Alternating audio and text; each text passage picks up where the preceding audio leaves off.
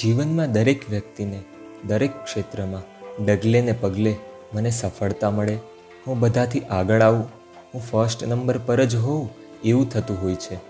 પણ ક્યાંક કોઈ આપણાથી આગળ જાય, તો આપણને એના માટે નેગેટિવિટી ઈર્ષા થતી હોય છે.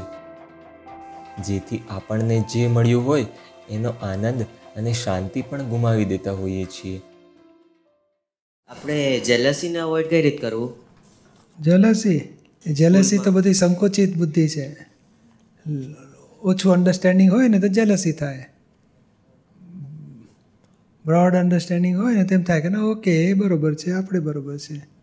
એવરીબડી આર ઓકે જેલસી શેની માટે થાય? કોઈ ભણતું સારું હોય તો જેલસી થાય આપણને? સ્કૂલમાં કંઈક સારું વસ્તુ. કોઈ ફર્સ્ટ નંબર આવે તો આપણને જેલસી થાય.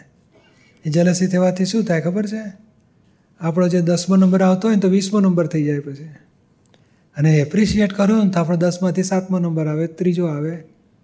એટલે એને પોઝિટિવ વસ્તુને એપ્રિશિએટ કરવાની કેટલું સરસ ભણ્યો, કેટલું સરસ સ્ટડી છે, કેટલું ગ્રાસ્પિંગ સરસ છે, કેટલો હોશિયાર છે, કેટલો સિન્સિયર છે, કેટલું સરસ ટીચર બતાડે છે ને બધું પરફેક્ટલી અન્ડરસ્ટેન્ડ કરે છે.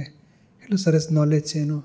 એટલે એપ્રિશિએટ કરવાનું શું? તો જલસી ખલાસ થઈ જશે અને આપણામાં એને એપ્રિસિએશન જેવા ગુણ પ્રગટ થશે. જલસી સારી વસ્તુ નથી. જલસી એટલે શું? એ પડી જાય ને હું ઉપર આવું. એટલે નુકસાન કરીએ ને આપણે ઊંચા આવવાનું ભાવના કરીને.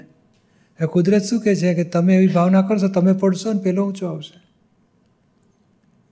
હું કહું ને તું પડી જા એટલે કુદરત આપણને પાડી દે. બધા આગળ આવો તો કુદરત આપણને ઉપર લઈ જાય.